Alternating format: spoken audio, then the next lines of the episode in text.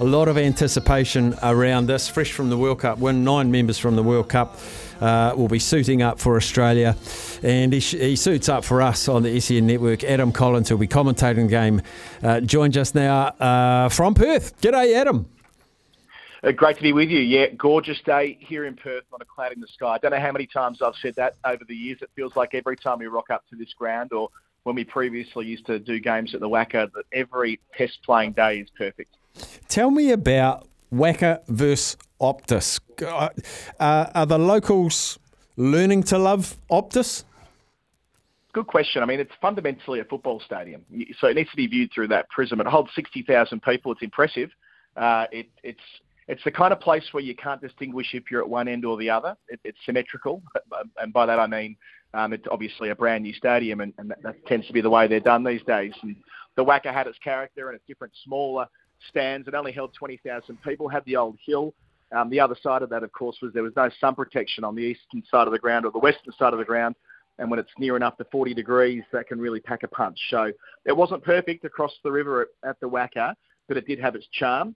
Uh, and Optus Stadium, this so far has not had the um, this hasn't had the um, we haven't had the sort of crowds that would meet 60,000 for Test cricket. I think we got 40,000 here for the first day against India in 2018, but last year it was kind of closer to the crowd that might have near enough filled the WACA, but not quite. So there is that ongoing debate, although there, there is one extra element to this. It's that uh, the WACA has since demolished two of their grandstands, so it no longer holds 21,000 anyway. Yeah, the, the, amazing thing for me, Adam, about cricket, and you're very connected to the game, is it's a romantic game. It tips its hat to history. It's a really important part of the fabric of the game of cricket, particularly Test cricket. And I liken the situation in Perth to a degree, uh, the same in Wellington and New Zealand here. The Basin Reserve uh, mm. and Sky Stadium. Um, one's the modern mm. oval stadium, the Basin Reserve's purpose built cricket ground. Um, historians will say it's the best cricket ground because of that history, because of the white picket fence, because of the grassy sure. bank. I, I, think they're, they're, they're very, uh, very reasonable observations. When I've been to um, the cake tin, isn't it, yeah. uh, over there um, for, for, limited overs cricket. And you compare that to Basin, and cricket fans, people that love the game, tend to love the Basin, and they feel as though uh, the cake tin is the place you go for the short form stuff. And look, yeah, I, I see. I think it is analogous to what we have here in Perth. The small difference being that attendances at Test cricket in Australia are always greater than New Zealand for whatever reason, and that means having the extra scope and the extra capacity is seen as something that's worthwhile. And they've built this thing; it cost them so much money it's worth using it around the year, not just for AFL, but for, for international cricket as well. So I think there are yeah various competing interests, but I, I absolutely see where you're coming from. Travis Head has been named vice captain uh, under the urgings from me. He's my new favourite Australian cricketer. Um, he's just he just seems like he, he could almost be a Kiwi. Travis Head seems like a tremendous bloke. Yeah, you're not wrong there. He's one of the loveliest people you can come across in life, Travis Head. And uh, the way that he's uh, uh, gone from being dropped from the Australian Test side a few summers ago, dropped a number of times, truth be told. He, he missed out at Nagpur this year for the first Test in India. To reach the stage now where they trust him with the vice captaincy or the co-vice captaincy with Steve Smith, but it's a pretty clear sign that he's the next Test captain when mm. Pat Cummins eventually gives it away, which won't be anytime soon. But Cummins himself has said that he doesn't want to do this job forever. So it's uh, sensible succession planning. And for Travis Head, he's, uh, I think you said he's your favourite player. He's everybody's favourite player right now after what he achieved, not only in the World Cup final at Ahmedabad a few weeks ago, but the World Test Championship final, making a match-winning century there, uh, and, and hit the winning runs 49 not out in a close contest at Indore, Australia's first Test victory there in a long time. So, uh, yeah, combine that all together, and you're going to have someone who, when he eventually gets the captaincy, uh, will be very popular in the role, I'm sure. Big, uh, big change. Todd Murphy is out, but he's been keeping Nathan Lyon's shoes warm. Let's hope that calf is 100%. This is a big plus for Australia. Yeah, with distance makes the heart grow fonder, and yeah. so it was for Nathan Lyon when he was out of the side with that calf tear from Lords.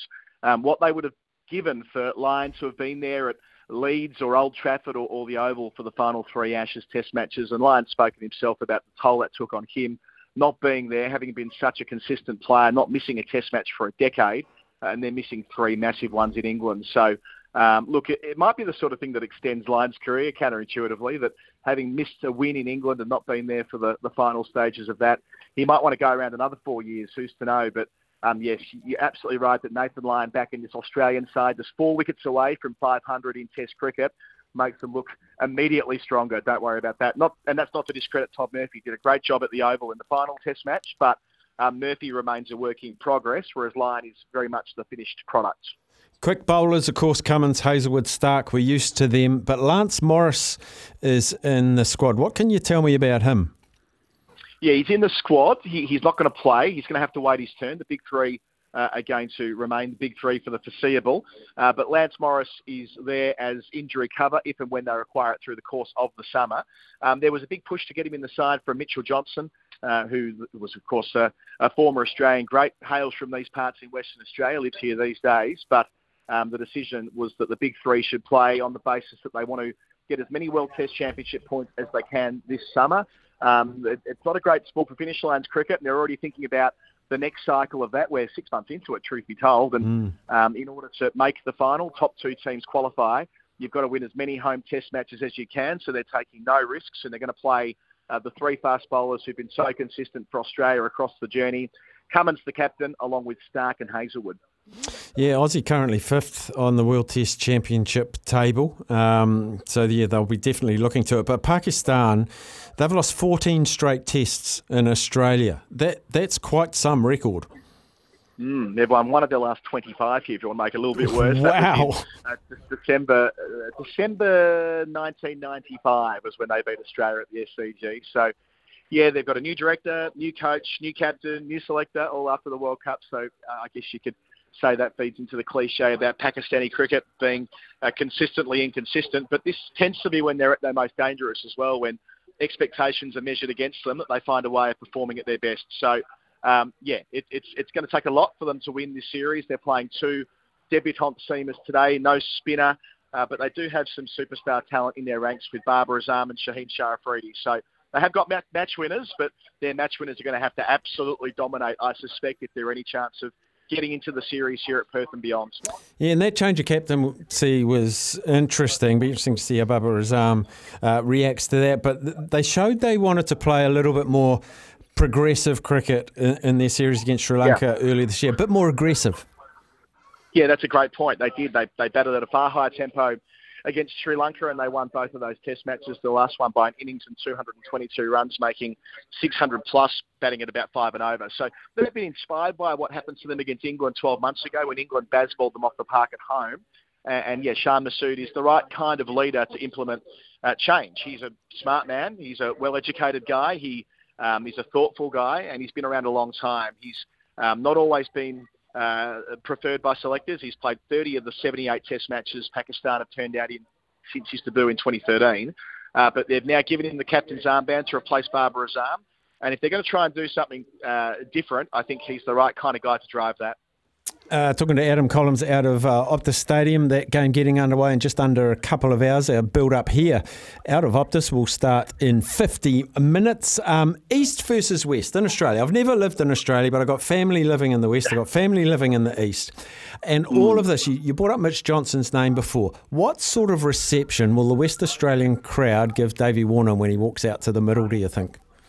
Oh, look, there'll always be the occasional, uh, the, the, occasional person in the crowd who won't approve of David Warner. That's been the case for most of his career, certainly since Sandpaper in 2018. But taken as a whole, I think this Australian side are returning with their stocks at an all-time high, having achieved so much. World Test champion final winners mm. in June, retaining the Ashes in England, and then going on to win the World Cup in stunning circumstances. And David Warner was front and centre of all three of those successes. So um, you would say that um, on balance uh, I think most people would be of the view that, yeah, Warner's returns haven't been as strong in the last few years as the first part of his career, but he's reached the point where he's playing his final three test matches and they'll get behind him for it, I think.